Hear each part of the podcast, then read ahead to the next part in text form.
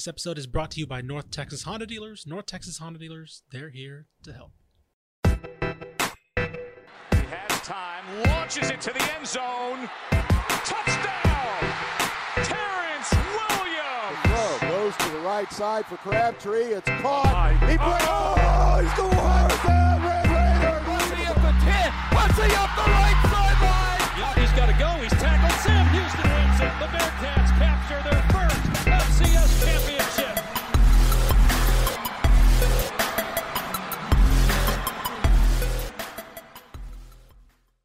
Welcome, everyone, to the Republic of Football. I'm your host, Ishmael Johnson, here in the studio with producer Malpal. Mallory, how you doing? Doing well. How are you? It's good to see you again. Yeah, welcome back. Welcome back. It's been been, a a, couple, been a couple episodes. Since Yeah. on, so.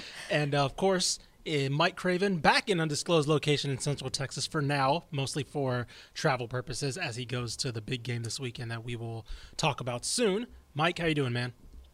I'm doing pretty good. Yeah, I came back down to Austin, uh, so Taco has a place to stay while I'm in El Paso for the uh, big game of the week that we'll be talking about a little bit later. Oh yeah, for sure. I'm excited to definitely discuss that one.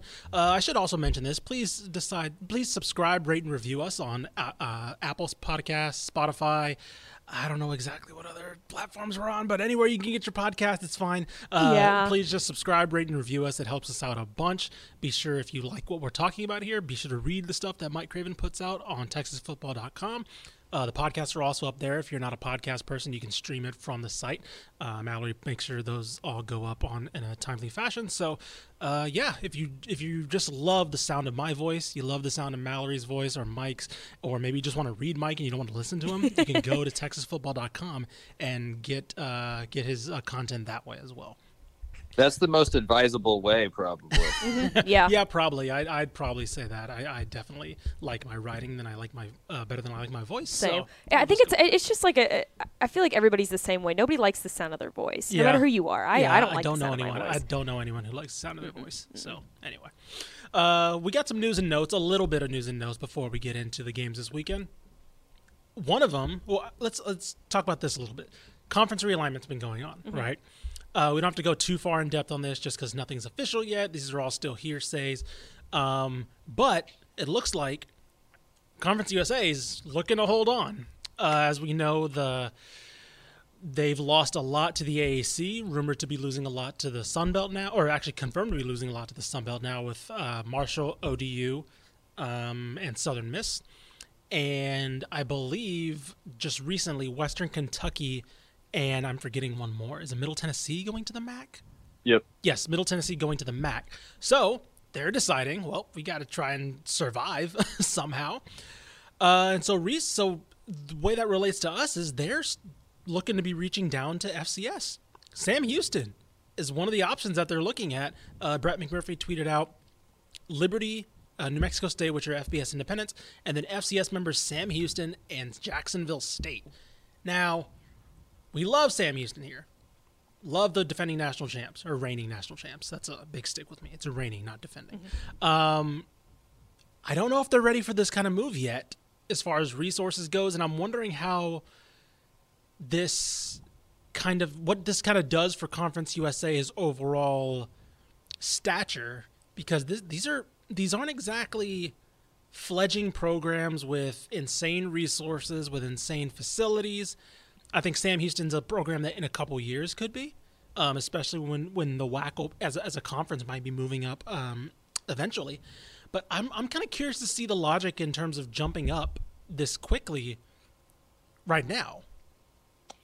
Yeah, Conference USA starting to look like a halfway house, Right, you know, yeah. between FBS and, and FCS. And I think if you're Sam Houston, even if you're not ready for the jump, you almost have to take it because what if it doesn't come around again Sure. in five, ten years when you are ready for it? So it almost becomes like that first real job we all took after college, where it's like, and I'm not at all qualified for this Right. but I got to figure it out and make it work. And on the job, I'll get qualified for it. And I think that's just where they're at, where the decision sits between, sure, we can admit we're not ready at all for this. But once we are ready, who's to know if it'll come back again? So you just got to jump on and, and hope you figure it out and know that you're going to be around some programs who are also doing the same thing. And so, Yeah. yeah, it will be a little bit top heavy. You will have programs. If this all goes through, you will have Mhm. a program like UTEP who's kind of been solidified in FBS and has that all down and has it figured out in, in a better way. And you'll have Sam Houston catching up. But if you're Sam Houston, you don't want to look up in five, six, seven years and see Stephen F. or a couple other schools, Incarnate Word, in spots where you could have been had you just taken that leap of faith. Yeah, I think that the other thing that Sam has to consider, and this is for a couple years down the line, right? There's the rumor that Texas and Oklahoma will go to the big, the SEC next year, but that still hasn't. Ever since that rumor came up, that still hasn't progressed in any way. So right now, this is all 20, 2023 at the earliest. Um, and there are some facility things for Sam Houston, right? I believe their stadium only seats about 15,000 capacity, right? That's not FBS level. Um, so there's going to have to be some kind of big renovations. And I'll say if they do decide to make the jump, credit to them for trusting that program and trusting and investing in that to for the future because that is kind of the next step because eventually you just kind of get stalled in this North Dakota state kind of territory of like cool you're kind of a FCS power and that's all you're going to be it's as opposed to like the Georgia Southerns the App States that that kind of reached that pinnacle and then decided that there was another level that they could as- aspire to I do think that was always a goal for Sam Houston but again, it's just going to come down to can they make can they get the money to happen and for everything to happen now. I do know that it's pretty tight uh, tight-lipped over there. I think Yahoo tried to reach out to the administration, nothing was said. Um, I know a couple people on staff over there, no, they don't know anything, or at least they're not telling me anything. So like, it's very much a we'll see what happens. But of course, if Brett McMurphy tweeted it out, then it's obviously been a discussion point um, for these programs. So Yeah, I mean, I reached out too and, and kind of got a, you know, just couldn't really comment, you know, type thing Mhm. right now. And yeah, it's understandable. You get why they need to be tight lipped about that stuff right now. What, who I'm excited for is the prospect, you know, this could be a really good thing for East Texas yeah, uh, to kind of add an FBS program out there in a talent area that is untapped, that does have some guys kind of floating around there that kind of go unseen and, and get through the cracks. So it could put a shine on some of those kids, and they could become the program of East Texas and really use that momentum. Um, to be, you know, a really good football team, I think they could compete with some of those teams we're talking about in a couple years if we can get the infrastructure put in in place and, and figure that out. Oh yeah, hundred percent. And one of the other, the one of the uh, moves that I wanted to talk about that was a little bit of a domino effect, is uh, McNeese State and Incarnate Word departing the Southland now and going to the WAC. Uh, uh, obviously, kind of replacing Sam Houston, who was going to the WAC. Um, and now, I mean, it was kind of funny that that those Southland Conference teams going to the WAC was kind of in response to programs like New Orleans, Houston Baptist, UIW, kind of entrenching themselves in better markets, and now Incarnate Word just follows them to the to the uh, to the WAC. I think that's pretty interesting, but um, that looks definitely more likely to happen. And uh, I think Pete Thamel was the one that put that out there. Uh, I believe this is the that was on the second when that went out there. So uh, let's see if there was anything. Oh, okay. And lastly, uh, news and notes yesterday, uh, recording this on Wednesday, November 3rd, yesterday, November 2nd, was the first college football playoff. Now, thank God for Texas and Texas A&M getting their losses out of the way because then now we don't have to discuss really the minutia mm-hmm. and like, oh, why are they ranked seventh instead of Yep. fifth or whatever. I don't care about that. I hate that discussion when it comes to college football. But of course, there was some discussion that happened when it came out that UTSA was completely unranked. Mm-hmm. Now, there was also more, there was also some pretty funny uh, stuff that happened when I forgot who it was, but the representative at the time came on and called them USTA when he just when he was talking on ESPN. So it just shows how much uh, People don't know. Right, it just shows how much they're paying attention to the national scene. But regardless, here's my my thing on the playoff has always has never changed. I never will. I never liked the idea of a playoff. I definitely don't like the idea of an expanded playoff because what it does, I get the argument why, right? You want more group of five teams. You want the Cincinnati's to have a shot. You want, mm-hmm. you know, Coastal to have a shot, all this stuff. My thing always with the playoff was there are haves and have nots in college football. The haves control the playoff. They're literally staffing the the committee.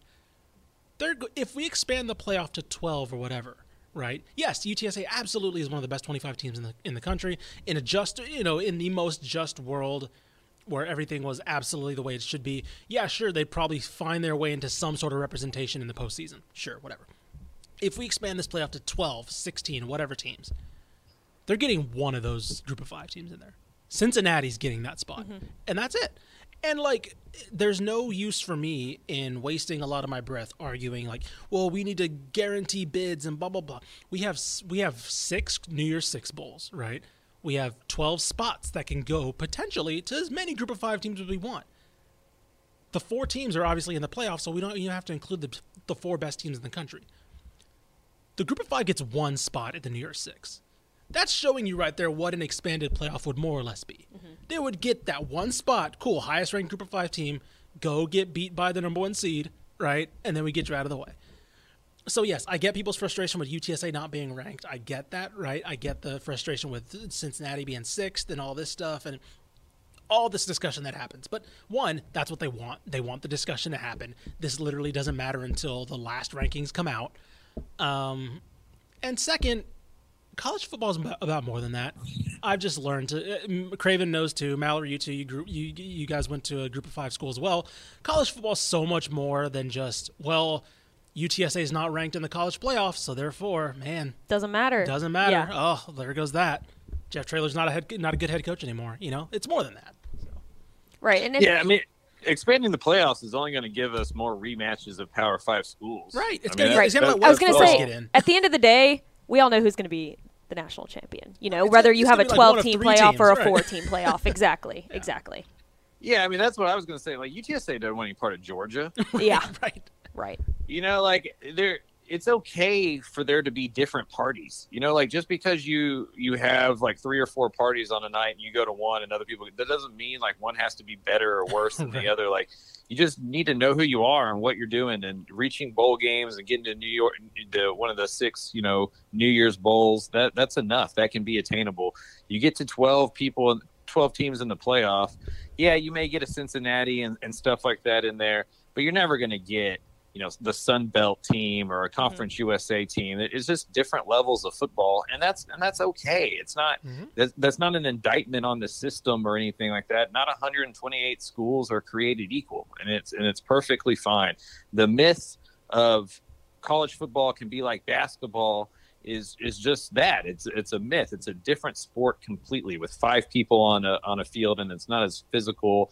And there, there's a lot of other aspects that go into that. Uh, with football programs, Alabama is always going to be better off than UTSA. Mhm. Like it's just this is what it is, and there, Georgia's Florida doesn't want any part of Georgia Right. right?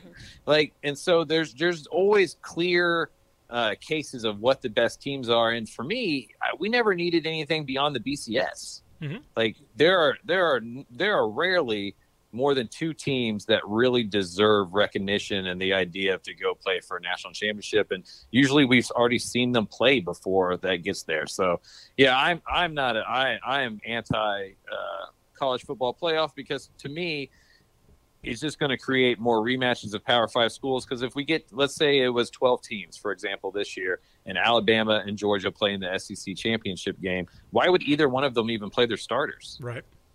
And so it, it'll just turn into the NFL where everybody doesn't have to tune in until December, and, and that's Yeah. not that's not what they want. And so I, I yeah, I'm I'm with y'all. I just have never really understood the idea of we're going to make it 12, and then that's going to make it to where UTEP can compete for a national championship. No, that's not how it works. If your yeah, if your season is defined by how close you are to a national championship, I, I would literally never pay attention to Texas State ever.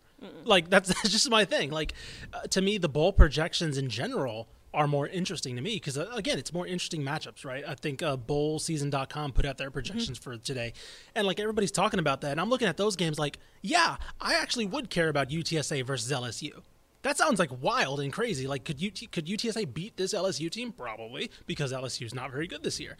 Um, I'd love to see a rematch between Houston and Tech. That'd be weird, right? If Tech gets bowl eligible. Those are the things that I actually care about, not just like, well, why isn't UTSA 24th in the country? You know, I don't know. Uh, it's, it's a thing that I can go on about. It's unfortunately become the discussion in college football. Um, because everybody wanted a playoff for so long, and now they got it. And I was like, wait, no, not like this. This is not what we've had in mind. It's like, well, this is what this is what it, this is what it is. So, I don't know. and it just continues to be a lie, right? Right, like when the when the BCS w- was going on, it was like, well, if we have four teams in, then that'll allow it to be fair. And it's like, no, and then it's going to go to eight, then it'll go to twelve, and then the thirteenth ranked team will be upset. Like, there's no number out there. Yep. And so, um, yeah, this is always going to be. Ha- there's always this is always going to happen. And in an 85 scholarship sport where you're hitting each other every single play, recruiting matters in a different way than it does in baseball and basketball. And there just aren't enough guys in the world to compete with a team like Georgia. Like mm-hmm. they're, they're you know, like they have like seven or eight more five stars than Notre Dame on their defensive alone. Right. And that's Notre Dame. Yeah. So I mean, their, there's their conference this rival I- head coach was like, "Hey, they have too many five stars on their team." right, and that and that's a, that's a team that's already in the SEC. Yeah. Right. So th- this idea that like we're going to open this up and that's going to give us a chance. Well, like it's it's never given Kansas a chance. It's never even given Texas Tech a chance. So Yeah. why would it give anyone else a chance? I just don't. It's a fallacy that I just don't. Yeah. And really smart people buy into it. And I just don't understand how it happens. I don't either. So we're gonna get on to some games that we care about that have absolutely no implication to the playoff, and I can't wait to talk about them.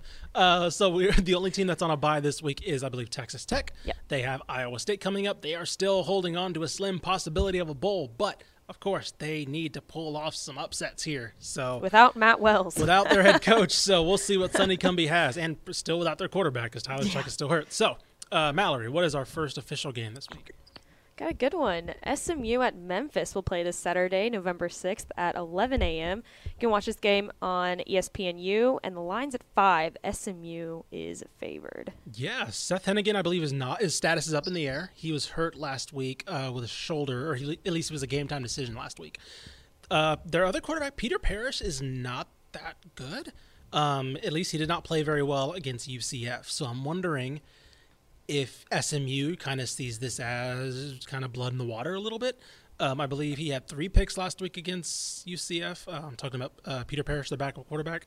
He was, let me see, I have it right here 31 of 48, 215, no touchdowns, three interceptions, six sacks. Um, Memphis's offensive line has not been able to pass block very well. I believe they're about 80th, 70th, or 80th uh, range in the country in terms of sacks allowed. So I think this is a defense. I think this is a team that SMU's defense can feast on, and they're not. Uh, Memphis's pass defense is not very good. I'll say that much too. They they're not the Memphis team that we're used to seeing. They're very much a, a reloading kind of scrappy Memphis team that's now missing their best quarterback. So I wish this game was played earlier in the season oh, this Oh, yeah. year Yeah. because I feel like Memphis just really kind of fell off after that UTSA comeback win earlier in the season. They were on a roll. They were 3 Sure. 0 to start off the season. And then once that UTSA game hit, they just kind of fell off into a rut. Well, I was gonna say, yeah, like th- like you look at their record and it's like, is their best win- is their best like I they didn't win the game, but like is their best performance that first half against UTSA? Right. right, because I haven't I don't see it the rest on their schedule. Mm-hmm, so mm-hmm. Yeah, they've lost three of their last four. Um, so clearly, a, a team that's struggling. I think you would worry about this as maybe a, a look past game for SMU. Had they not lost last week, they should, you know, come in uh, pretty motivated, obviously, because they can't afford to lose another game if they if they want to get to a conference championship game and get a rematch with Houston. So have to rebound here. I think if you're SMU, you're, you're looking for your your secondary to play better, and as you mentioned, if, if Henigan's not playing, that becomes a lot easier. Um, and then also, you need to reestablish the run. I mean, we talk about Tanner Mordecai and how good those wide receivers are, and, and they are. But early in the year, when SMU's offense looked, you know, unbeatable, it was because there was balance. You know, there was Ulysses Bentley, Tre Siggers, Tyler Lavine, like all those guys. Um, and then, you know, Bentley's been hurt, and he's kind of he's warmed up the last few games, and he got a couple carries against Houston, but he definitely hasn't been redeployed in a real way. Getting him back on the field opens up that SMU offense. Hopefully, he's getting closer and closer to that. Mm-hmm. But if I'm a Mustangs fan, I, for this game, you should be able to win it. You should be able to win it going away. Can we get that running game established again and kind of build some balance back in our offense so it's not just Mordecai or bust? yep. What's next, Mallory? Next, we have North Texas playing at Southern Miss this Saturday at 2. You can watch this game on ESPN Plus. The line's at 4.5, and North Texas is favored in this game, which doesn't really surprise me because Southern Miss is not good at anything. They Yeah, can't was about to score. They can't stop. they can't stop teams from scoring. they've been shut out twice this year. Southern Miss just is not good. Bottom line. Yeah, yeah. Uh, I'm trying to think. Uh, Wren Baker got an extension this week. I was trying to think of the good things to say about North Texas. Uh, Wren Baker got extended Yay. to 2029. Um, so what that kind of says to me is that a decision will probably be made soon on Seth Littrell's future, Mm-hmm. um, because you don't sign an extension without having a firm idea of what you're going to kind Right. of do in the immediate future. So I think he's obviously done a good job there. So he deserved that extension. But I thought that was some interesting timing. uh, Mm-hmm. Where they're kind of in the middle of this miserable football season, they're like, "Hey, by the way, the AD's the AD's getting extended." Yeah. You're like, "Well, there's not nothing behind that. Like, there's something Right. going on there." So, um, I don't know. I just found that interesting timing. Um, but yeah, like you mentioned, Southern Miss not really good at anything. They the one strength on strength matchup is running the ball for North Texas against a average rush defense versus uh, for Southern Miss, and I mean average like literally like 65th in the country, like like very very much okay. Um, and so I guess this comes down to can Austin Aune give you anything? Right, because if you play to a stalemate there, they might not. They might just uh, dominate. Uh, Deon, uh, DeAndre Torrey might just dominate in the um, in the run game. But can Austin Aune give you anything to counterbalance that, just in case you get a stalemate there? In Can't the turn the ball over. Can't th- right? Can't Can't, turn throw the ball over. If you can have a, a touchdown or two, moving the ball a little bit, um, that's probably enough. Again, it might not even they might not even need Austin Aune to have a good game. He Mm-hmm. probably could run the ball pretty well. But yeah, um, there's not much to say about that other than other than the run game. I feel like. I think so too. It seems to me that they've been playing with a little bit of fire behind them ever since the AAC news broke a couple Sure, weeks ago. sure. They played. I think. I really think they played pretty well against Liberty. They beat Rice last week, Mm-hmm. so I think they're playing off a little bit of that fire with with you know the hope. You know they're going into a better conference, better competition. Um, I think they're doing a lot better than they were at the beginning of the season. They just they look more confident. They look better than they what they have I was about to say, uh, earlier in the season. yeah, Craven can attest. I mean, that Marshall game yeah. that that was that was definitely like the probably down point of this Littrell era for me. Yeah. Um, and they'd have looked a lot better, and like a team that wants to forget that 1st half, especially. Yeah, I mean, I was at that Marshall game, and it looked like a team that had quit on Seth Littrell, and it was like ready to write the obituary on his tenure. And, and to Mallory's point, you know, even in that loss to Liberty, they at least they look like a team who's playing hard, Mhm. and and that you know sometimes talent is what talent is. Uh, but you can at least play hard, and they do look like a team who's still playing for each other, and that's a good sign to see. In this game, you know, it's just about which unit is worse: Southern Miss's offense or North Texas's defense. Whoever can win that battle uh, wins this game because I think North Texas will be able to move the football and score points against Southern Miss's defense. So um, for me, that that's the that's the battle here for this game. I, I think the larger question though is is Seth Littrell coaching for his job? Like you just mentioned with the extension of the AD and stuff, what does this look like? Is this a pairing that goes forward into the American? Uh, do you start fresh with that kind of on the horizon? Uh, what do you do and how do you save a job? And if he is coaching for his job, what record do you need down the stretch to appease that? Because they still have UTEP, they still have UTSA. So Yep. two and two seems to be as as well as it could go down the stretch. You know, if you're four and eight at the end of the year, is that enough to save Seth Littrell's job? I, I don't know, but I think the team is probably playing for that behind closed doors, and I think that has to be the mindset here. This may be all we have left together. Let's put out there on the field what we can be and see if that's enough at the end of the year. Yep. For sure. Alrighty, what's next? Oh God, we got another bad game. All right, what's up? Texas State gets Louisiana Monroe at oh. home this Saturday at 2 p.m. You can watch this game on ESPN Plus if you'd like. Uh, Texas State is actually favored three and a half. yeah. I like how you phrase that. You can watch this. I was about to say, if you- absolutely certainly if you can. want to, It is it is legal to do. you can absolutely technically pay money to do this. Um, so I, I honestly don't know why Texas State's favored because ULM's not terrible.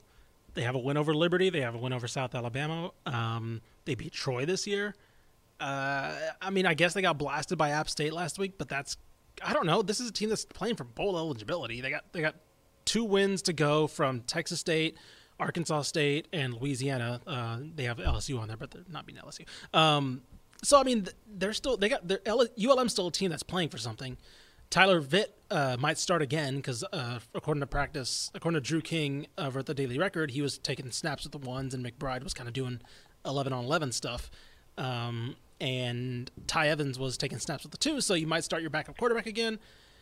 Uh, Don Coryell, the athletic director, we were talking about athletic directors. He released a statement after the uh, the Louisiana loss, basically saying, "Yeah, we kind of want to win. That loss kind of sucked," and it was kind of a weird like vote of confidence, but also kind of vague statement about Jake Spavital on the program. So I don't know. It was nice to see some transparency, but that was kind of weird too. So I honestly don't know why ULM's favored or why Texas State's favored.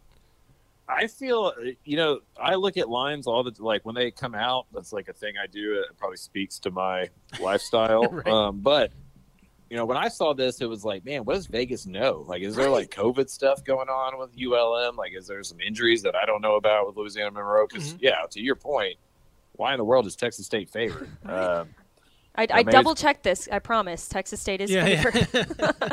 no, no, and I mean even like ESPN's power uh-huh. or football power index has Texas State at like sixty three percent chance to win this game. So you know, obviously people think a little bit differently of Texas State than, than we do. Maybe we just have, have, been watching them too much and not watching enough of Louisiana Monroe to know that they're equally as bad or something. But right. my question for Ish is is this team better right now with Tyler Vitt at quarterback with his ability to kind of like have scheduled runs and use some of that offensively? Uh, do you think that gives them a better chance to kind of stick in some of these games? Maybe. Um, I mean, it's hard to say based off last week just because they got pummeled. Um, but you did see more effectiveness in the design runs as opposed to McBride, who's not who's not a, a, a runner. He's a scrambler, but not a runner. Um, so maybe. I mean, if that's something they want to do is lean on the run, right? That's a possibility. Uh, I'm really curious to see how that looks against a Monroe as opposed to a team that they're just not on the level with, like Louisiana. So I think people just want to see something different. I think they're kind of tired of seeing the screen game and kind of Brady McBride running around. As much as I still think he's the best option they have at quarterback, I understand people wanting to see something different. So and then for the that vote of confidence, I think the thing that, that was really weird. stuck out to me was the cost of attendance submission. Yeah, yeah yes, I could. you know me, I can go off about stuff like this, but basically, Don Coryell. For those of you that haven't read it yet, you can read it on their Twitter page. Uh, Don Coryell basically said he's committed to, to giving the full cost of attendance to athletes, which Larry Teis, the former athletic director, said in 2016. So either he just straight up lied Or actually, no, there is no or. He just probably straight up lied about doing the full cost of attendance, which is insane. I don't know if Don Coryell like meant to like admit that and meant to like actually say that about his uh, former uh, uh, predecessor, uh, about his predecessor, but that's kind of insane that, that they've been going, they haven't been giving athletes the full cost of attendance. Well, and it, it kind of gives you know Spavital, his staff, and the way he's been recruiting, kind of a little bit of, of more context as well. In my opinion, it makes a little bit more sense of kind of what they're hamstrung with, if that is the case behind closed doors. Because, like you said, you know, for public wide, I mean, we thought that was all taken care of. Like right. I thought that was something that had already changed. It just seemed to be another smoke and mirrors pool by by Teis. Yep. So yeah, uh, we're gonna be talking more about Texas State probably off the field than on the field uh, heading into this offseason. So, what's next? TCU hosting Baylor this weekend. You can watch this game at 2:30 p.m. on Fox. Baylor is favored by only six and a half. Yeah, that was my first question. That seems to be undervaluing Baylor a little bit. So I feel like this game's always a trap game, though. You know, fair. but you know, this is TCU's first game coaching without Gary Patterson in 20 years. Like, so, right. so I'm wondering, like, Craven, is this kind of a trap from Vegas? Do you think? Yeah, I mean, and it's at TCU. This is a rivalry game. I don't think people trust Baylor's offense to score enough points to blow teams out. I mean, the over under is only 58. Mm-hmm. And so I think they see this as like a 28 to 20 type game, yeah. you know, that, that could get, you know, into the 30s, maybe kind of like the Baylor Texas game last week. I think, you know, they kind of see it a similar way where Baylor's just kind of slowly grind teams more than blow them out. Um, I spent yesterday at, at Baylor, you know, self plug here. We're going to have an Abram Smith feature coming out. I was able to talk to him. And one of the things that stuck out to me in that interview is I asked him, you know, you have Oklahoma in two weeks. How do you not look over overlook this TCU team? And I found it interesting that he compared this TCU team to Baylor last year, Where when you Mm. watch on tape, it's like that guy's a dude, that guy's a dude, that guy's a dude. But for whatever reason, they're just not putting the pieces of the puzzle together. Baylor's been able to put that together this week, and so he kind of compared it to them last week, to where they weren't a or last year, where Baylor wasn't a bad team, but they were losing, you know, games that maybe they shouldn't have lost. That they're now winning this game because they've figured out how to put it together. Baylor doesn't want to be the team that TCU figures it out against, and so I, I mean, I think Baylor rolls here. They're they're a team that I've been behind, you know, pretty much the whole season. Yeah, I think so. I mean, Baylor's been just kind of you mentioned it with uh, kind of embodying their head coach, kind of cool, calm, and collected all year. Um, I believe I, there's still no word on if Zach Evans is going to play or not. Uh, the only, I guess, the only other thing is would be you mentioned with Oklahoma being next week, but it's a downtrodden TCU program right now. I know Jerry Kill is a very respected guy in, in college football and then definitely in that locker room, but I still think it's big, big uh, ask of them. I do think there might be a big win on the horizon for this team because again, Jerry Kill seems like that guy that could muster like a random upset win over like an Oklahoma State, but I don't see it happening against this Baylor team, especially with the way they play. So Well, yeah, and that, that's the thing that that kind of strikes me about like what TCU does really well offensively is what, or what Baylor does really well offensively is what TCU struggle to stop. right, And so I, I would imagine Baylor just pounds them into submission on Saturday is the way I look at it. What you know, what's interesting to me as an old man is I would I would think about seventy five percent of both players on these teams weren't even born the last time Gary Patterson wasn't on the sideline of TCU. So I mean, it's just a real kind of eerie game. But I mean, mm. Gary Patterson and Baylor, like that rivalry was a big deal for a long time, and he kind, you know, and now he's not there, and it just kind of gives this whole game a different vibe than it would have had, you know, maybe last year or the year before. it's definitely going to be weird to see. Do y'all think Kill he'll wearing be actually? Do you think he'll be at the game, Gary Patterson? Oh no, no, no, no. He's not I think he's going to separate himself for a little bit. Yeah, Um, yeah. If he is uh, involved in TCU for in the future, I don't think it'll be probably for the rest of this year. Yeah. I think he's going to take a little little break. He seems like the guy It's that like putting salt in the wound. Yeah, bit, yeah. you I think he's like he's the guy that's like he wants a clean break for a little bit, Mm-hmm. have some time, and then uh, and then come back when the time is right. Or apparently, some people think he could coach again, which will be really weird to see if that Yeah. happens. So, Texas State head coach Gary Patterson. all right, we'll talk about that later. Um, Moving on. moving on. What do we got next? We got a really good one next. Texas A&M hosting Auburn this Saturday at 2:30 p.m. You can watch this game on CBS, and Texas A&M is favored by four and a half. I would have never guessed that I would be saying that against Auburn for A&M because it, it's funny. Yeah. At the beginning of the season, we were talking about A&M as, as a playoff caliber team, right? yep. They had those two bad losses to Arkansas and Mississippi State, right? Mm-hmm. Yep. We were like, okay, this team's not going anywhere. Yeah, this not team's going. done. Right. Then they go out and beat Alabama, Mm-hmm. and it's like we're talking about them. If they win this game and they win next week against Ole Miss, they may be in the running for winning the SEC West. There. So here's a that's it's fascinating because yeah, Alabama's. I think Alabama's also going to be rooting for A&M in this game because this this helps their playoff case too. Right. because if they because if if Auburn beats A and M right, then there's that little like weird thing about the Iron Bowl playing into it, right, and all of a sudden Mm-hmm. Right. it's it's always weird when the Iron Bowl like can go either way. It's always like one of those like weird scenarios. Um, but if A and M beats Auburn, that that makes LS uh, Bama's loss look a little bit better, right? 'Cause right? Because it's like, oh, A and M's actually pretty good, Mm-hmm. Right, So their right. one loss is to a pretty good team.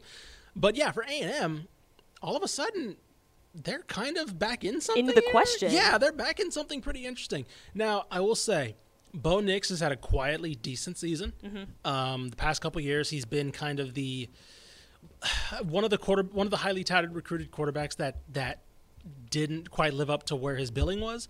Uh, this year, he's been very okay. He's nine touchdowns, two picks, hundred uh, about hundreds, uh, thousand seven hundred yards passing, and he hasn't turned the ball over. Really, is the big thing, but. Auburn's rushing attack as a whole has kind of been what they've hinged on. They're averaging uh, about five and a half yards a carry. Uh, their running backs, Bigsby and uh, Hunter, are both have over 500 yards, and I think Hunter has is averaging roughly like almost eight yards a carry. Like that's going to be a big test because the last time A&M went up against a team that could run the ball pretty damn well was Arkansas.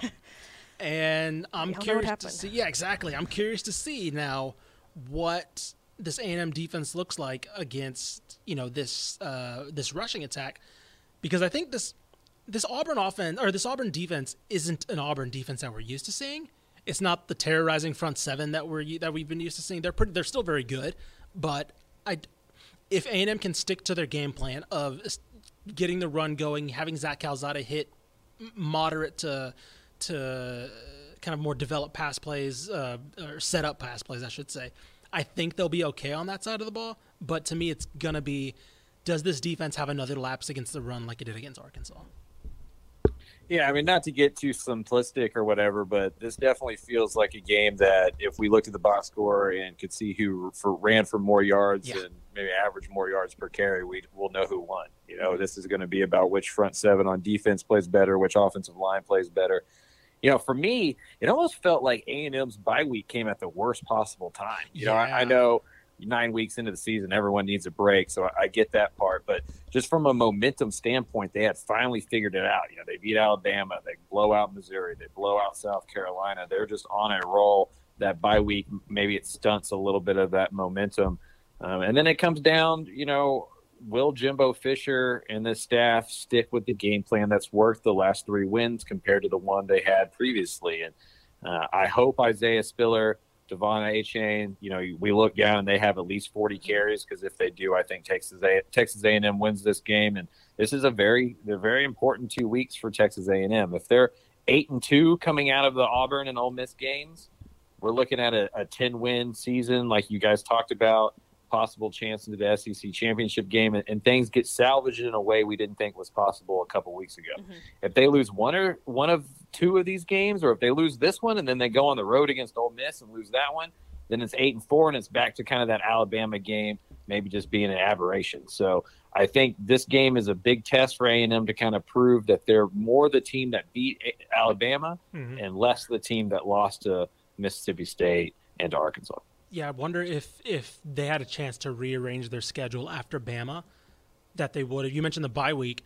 I think also those opponent, those two opponents were kind of the two worst opponents to come yeah. after Bama, because like what did we learn about them versus Missouri and South Carolina? I think game plan wise, you realize that they know that running the ball is the way.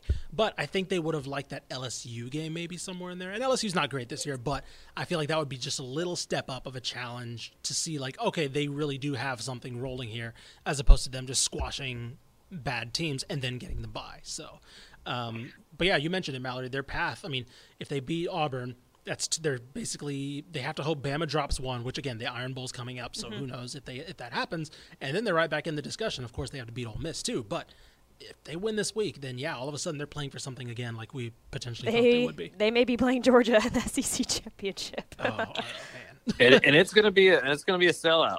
Yeah, uh, they yep. sent yeah. out that email earlier today. You know, Kyle Field's sold out you know, when that place is rocking, that's one of the hardest places in the nation to play. So having this one at home, I think, also plays in A and M's yeah. favor, given this being pretty much a toss-up game between two teams that mirror each other in a lot of ways. Mm-hmm.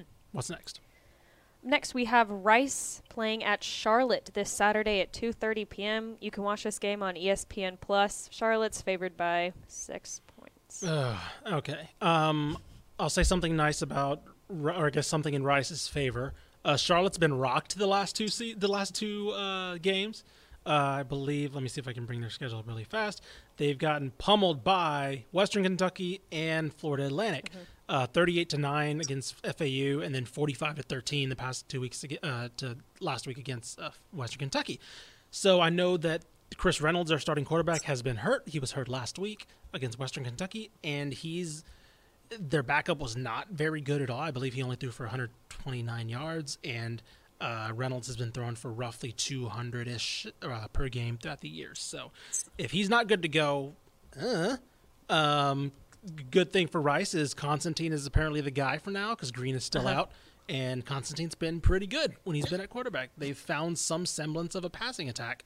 Um, when, of course, the issue comes always for Rice when next season comes around who's going to be the quarterback. But for now, he seems to be pretty solid. So I think that I don't know if I, would say they cover. I'm going to say they cover. I don't know if they go outright.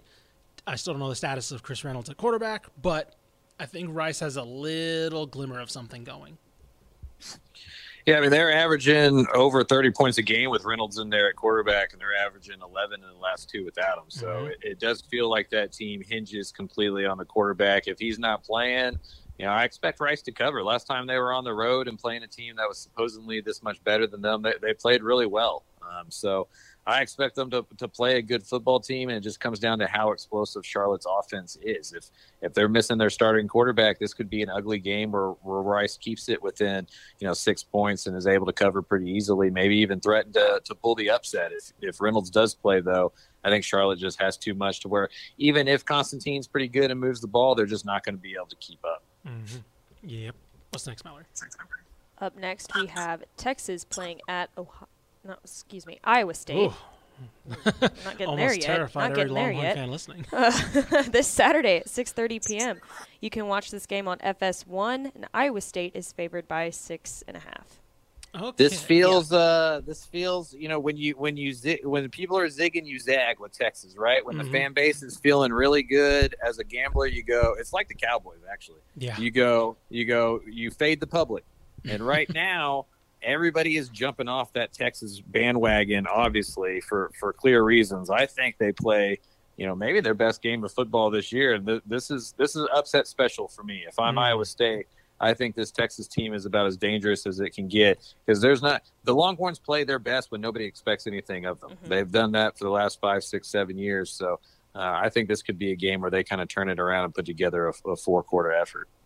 I guess my question is mm, Is this the game that do you think we possibly see a switch at quarterback?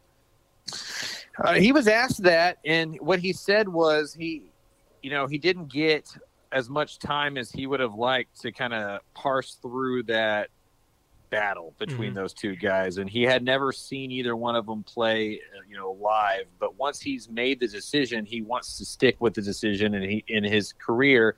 He's never been a guy who likes to rotate quarterbacks in and out once he's kind of like made uh, the, the the decision. So I think he views this as Casey Thompson's team, and I also think he views him and Casey as like a unit now, where they're Sure. they're in this thing together as coach and quarterback.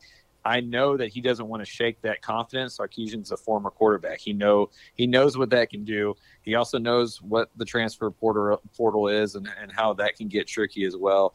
Um, I mean, yeah, I, I guess if the offense is you know struggling like it was against Arkansas and they find themselves down, you know, thirty-five to fourteen, you know, maybe we see Hudson get a, a full fourth quarter and he can build enough momentum to to make this a, a competition again. Mhm. If it's a close game, though, I think Sark rides with Casey and, and understands that there's not much he can ask the quarterback to do behind that offensive line that he's not already asking. Yeah. Uh, one stat that uh, Danny Davis threw out that I thought was really interesting Iowa State is not allowed a 60 yard play this season, one of 22 teams in the country. Uh, of course, Texas has lived off of big plays, especially to Xavier Worthy and from Bijan Robinson. Do you think that changes? Do you think they find a crack in the seam? Yeah, I mean, I, I think Worthy and, and Bijan are too good to be held in check for for two games in a row or for a full game like that. I think they get their shot plays. Uh, for me, for Texas, it's the consistency. It's the boomer bust Yes. that's been crushing them. They're either scoring on two or three play drives or they're going three and out. And both of those scenarios puts a lot of pressure and a lot of total plays on that defense, and they've just been running out of gas. So uh, to me, the key isn't necessarily the the big plays. It's the sustained drives. Can Texas put together a 9, 10, 11 play drive? They haven't proven capable of doing that. Mhm. Uh, doing that, I think, would be uh, a bigger win for them than popping off two or three big plays. Sure. And I realize I've gone this far without mentioning uh, some other news that happened in the, the the world of Texas earlier in the week uh, involving a monkey, but we'll just kind of leave it at that. Uh, We don't have to mention that. if you haven't if you haven't caught up on that whole thing, please. There's some very good uh, detailed uh, uh, uh, uh, accounts going on um, on Twitter, or the, I think even SI.com had like a very interesting breakdown of it. But anyway, Halloween monkey involving a special teams coordinator. Go check it out. It's worth your time because that was uh, some pretty fun entertainment uh, going If on. you, if, Yeah. if you have anybody in your life that doesn't know or care about football at all, recite to them that story and Yes. then look at the confusion on their face. Like there's so many different things that are confusing about that story if you have no football context because it's confusing even if you have football. Oh, 100%. When You start you start throwing in like, no, it's like the Texas special teams, you know, and you're just like, what? What are you even talking about? Like, why does he have a monkey? Like, right. So, uh, So, yeah, Jerry I'll- Springer's involved. It was good. Yeah, Jerry Oh, Springer's randomly involved. Yeah. I'll just say, I'll just, Oh. I'll wrap it up really quickly for everybody, so we can just get it out there. Uh, allegedly, Jeff Banks at Jeff Banks's house, they had a maze for Halloween. Yeah. and he lives there with his girlfriend.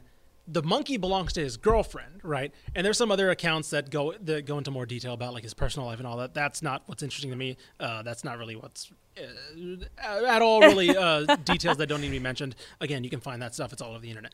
But the interesting part is, so allegedly they were letting neighbor the neighborhood kids come through the the house and all this stuff, and so there apparently the monkey was in the backyard away from where the maze was because what the account says basically is that a kid got bit by the monkey and from the account it makes it seem like the monkey was just walk Yeah. around the backyard and around the maze according to the girlfriend and the reason why we know this is because she hopped on twitter and started defending herself saying no so okay let me back up a little bit uh, the tweet comes out. Everybody's like, "Is this real? What's happening?" and then before anybody even confirms it, uh, his girlfriend, I believe Danielle Thomas is her name, uh, goes on Twitter and she's like, "That kid shouldn't have even been in the backyard." it's like, wait, it's like, whoa, hold on, you're you're confirming this. So uh, she ends up taking uh, showing a video of like the the cage where the monkey was in Yep. the backyard. It was to her ben- to her defense away behind a gate. so video was so Appar- funny. Yeah, and like So has it funny. own has its own little environment, and so like according to her, the kid somehow got through that through the backyard, through the back uh, gate to the cage, and allegedly the monkey bit him through the as he tried to like reach through and pet the monkey or something. So it's crazy. Kid's Of fault. Moral of the story. Sure. Apparently, moral of the story is kids' fault. Watch your kids, but uh, hope the There's kids two. okay, There's two type of kids in the world. There's, Yeah. there's kids who hear there's a monkey back behind that back fence and refuse to go back there, Right. and there's kids who hear there's a monkey back behind that fence and have to go back. Take there. full advantage of Yeah, that. exactly. I pet the absolutely was the kid who was going to get bit by that.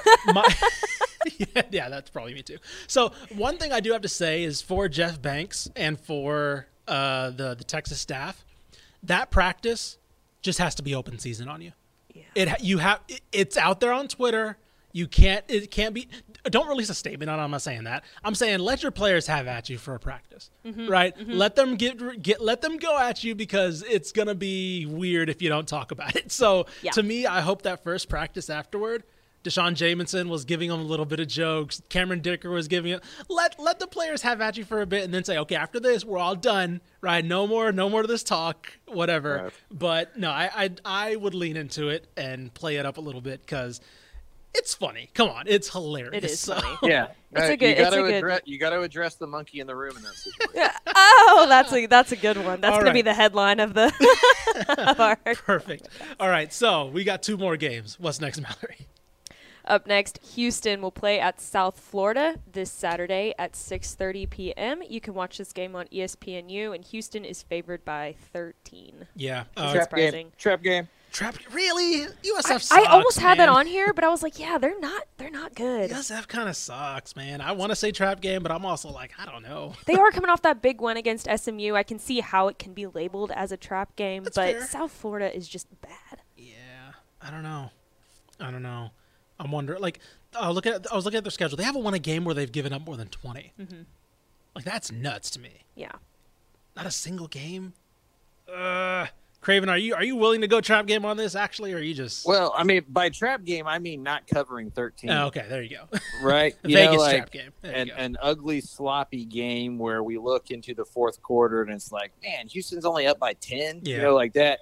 It, it's one of those kind of games. Yeah, I, I don't think they're in much threat to lose the game because, as you pointed out, if you can score over twenty against South Florida, you're going to win. Mhm. But it does feel like one of these games where you got to go all the way out to Florida after you just played a big game at home. You know, maybe you don't get the special teams play you got at home. Maybe Clayton Tune's not as sharp as he was. We don't know if Alton McCaskill's healthy. He probably is not going to play. And so it's just one of those things where I can see this being a weird, ugly game where Houston doesn't lose. But if you're a better betting 13 and going, oh, South Florida stinks, they're going to lose, they're going to win by at least two touchdowns. I'm not quite so sure. okay, that's fair. That's fair. Makes sense. All righty, Mallory, main event. Let's go. What do we got?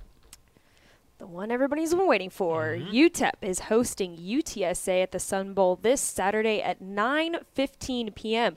You can watch this game on E ESPN2, and UTSA is favored by 11. All I'm saying, if I'm Jeff Traylor, I'm having my kids out practicing at 9:15 every single night because that's a late game for them. That's really That late. is very late. That's a good point. Yeah, that That's, is a, that's a good point. that's going to be something I mean, because You're finishing that game cha- at 11:30. Yeah, you I mean know? the time change is 12. something. Like you know, taking a trip out to El Paso, you're just like, geez, your body It's- clock's just like randomly off. Yep. Like, it, yeah, I could, I could definitely see that. Yeah, you're you're kicking off at ten, you know, your time, Right. When you're used to. So yeah, I mean that's. Well, I guess it would be our- it's nine our time. I guess it's that's Mm-hmm. that's Central Time that you just named. But still, I I understand that point. I will say it's funny that we were we've been hyping up this game and then Vegas is like boom UTSA UTSA, minus 11. 11 right just like double digit favorite. What do you like about that now? Um, I still think this will be a very good game. Um, I do think this is Vegas being a little bit skeptical about UTEP. Um, I think they one I think they like UTSA. That's that's first and foremost. But I do think that they worry about UTEP's ability to match UTSA if this gets a little bit up and down. If UTSA hits a couple big plays, goes up 21-3, 21 nothing, 21-7 even, I think they worry about UTEP's ability to kind of keep pace with that. And so I think that's where that line comes from. Um, I don't think UTSA covers that. I think UTEP covers because that defense. I do that. Think, I do think that defense is pretty good. They're not good against the run, and I think I'm wondering if UTSA kind of. Well, actually, no, they are good. Sorry, they are they are great against the run. They're they're okay against the pass, and I'm wondering if they kind of use that as a chance to give Frank Harris uh, another one of his showcase games. Yeah, this is going to be a Frank Harris showcase game if UTSA wants to get out of there with a you know 11 point or more win. I, I kind of see this as a dogfight as well, just because I really do think that UTEP defense is really good. You know, I honestly don't think it matters all that much, like the result of the game for UTEP. I, I, mm-hmm. what I'm what I'm impressed by is the fact that this is that this even matters Yeah, right? Like before the season started, you know, if we were looking, okay, week 10, we're going to be talking about these games. We'd point to te- Texas A&M, Auburn, TCU, Baylor, you know, Texas, Iowa State. Like I wouldn't be at UTF, UTSA. I wouldn't be able to convince my bosses to fly me out there to go watch that game. But the fact that UTEP and UTSA have played this well all throughout the year to make this game such a big deal to where it got moved to E ESPN2, where there was even rumblings of, of college game, Game day day. going out there. Mhm. I just think is a great sign for where this minors program is. And it's just it's going to be a, a good, great atmosphere in El Paso, and one that you know that's a that's a place that needs it, right? It's a it's a place that hasn't had it, you know, in a, in a few years, and it should be a, a fun, loud game at night under the lights. It, it might get weird, and uh, just the fact that this game, a game at UTEP matters in Week Ten, is is a big important step for this program. Yeah, and I think that I mean, with all the the talk of conference realignment and things like that, it's it was easy to kind of take that as like a big dampening mood for the program, right? Where it's like, oh, geez, they're getting left out of realignment, they got left out of the AAC. You know, Conference USA seems to be kind of scrambling here, and uh, to me, Saturday should be a time where we don't think about that, where we just think about like, let's figure. We'll worry about the future when it comes, or we'll worry about that when it happens. Right now, UTEP's playing good football. Right now, UTEP's playing relevant football, and they're hosting a, t- a ranked team in the Sun Bowl, and it's going to be hyped. And I'm I'm really excited. I really hope that the Sun Bowl's packing. Um, UTSA is going to travel, so it's going to be uh, if, if the Sun Bowl's not packing, there's going to be some fans cheering there for for some team because you know saying uh, UTSA is going to going to show out. But no, I agree. I think that I think that they're going to play with a big passion, especially on defense. Um, I've mentioned before how this offense is predicated on big plays, so I think they're going to try to channel that a little bit too, because they know that Justin Garrett and Jacob Cowing is that that's where their big play and that's where their momentum kind of lies is those deep plays. So I wouldn't be surprised if they come out and try to punch UTSA in the mouth, right? That now the thing about UTSA is that they can take it and they'll be able to respond. But I would not be tr- shocked to see if UTEP comes out and tries to go with a haymaker early, um, whether it's you know a big blitz on third down or a deep shot early on first or second down on the first drive or something like something big because they know this is the most important home game in. God, how long? Like, I'm seriously trying to remember when the last time UTEP hosted a game one on ESPN two, but also uh, this magnitude with both teams were as playing as well as both these teams are. Yeah, and I think that's a double-edged sword, right? Like, Yeah. I think if you if you're UTSA, you got to really worry about looking up at the scoreboard and being down 14-3 like 10 minutes into the game because Mhm. you've allowed a turnover and a couple big plays or something like that. And if you're UTEP, you got to worry about sustaining that energy for four quarters and not just shooting your wad Mhm. in the first, you know, quarter and not having anything left to go after that. So, Right. uh, I think both coaches are probably addressing their teams and kind of talking about the energy in this game and what it's going to feel like and just kind of the emotional swings that can happen in some of these types of games um, because it is going to be a bigger showcase honestly for both programs than what they're used to. A night game on E espn2 where most of the rest of the day is done. If this game is close in the second half basically every eyeball that cares about college football is going to turn towards this game Yep. you know in the third fourth quarter. That's a big deal. Like even if they don't want to address it like that's a big big deal. And so emotion and just keeping that in check and playing with it instead of playing against it is going to be a, a big concern and kind of like one of those behind the scenes storylines that plays out in this game. Because UTEP if they can start fast should be able to capitalize on a lot of that momentum hmm I agree, and I cannot wait. Texas football after dark. We don't get it very often, so thank you, UTEP, for being in that little sliver of the time zone that allows it to happen. So I'm very excited. Uh, some news It's did break. Uh, it's cool to see, it's cool to see some bowl like projections go out there and you're like looking through them and stuff and you like see UTEP's mask you know you're kind of Yeah, like UTEP a double BYU is you on know there, you're you're like like, what, what? no okay yeah no that's right no they are they're, they're supposed to be there Yeah, uh, some news did break during the show. Pete Thamel from Yahoo did report that Conference USA has officially invited Liberty, Jacksonville State, New Mexico State, and Sam Houston to join the league.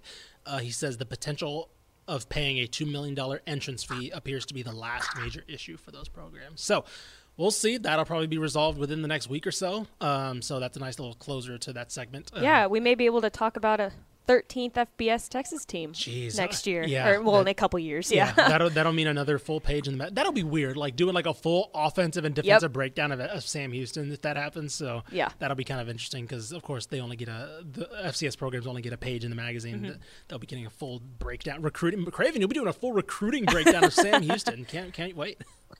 I'm retired from the recruiting game I thought Well, we can always change that again. No, it's fine. Um, no, but uh, yeah, no. That so that that news, we'll see where that goes. Uh, we'll probably won't do a- an emergency podcast about that just because there's not much to say uh, after the Yeah. big dominoes already fell. So we'll kind of probably just mention that on the next show uh, if that does end up happening in between. Anyway, that'll do it for us. We'll be back on the Sunday show to recap all of this. Probably like I don't know six hours after the Yeah. UTSA game ends. So uh, we'll Running talk on to you guys- coffee. Yeah, exactly. Running on coffee. We'll talk to you guys then.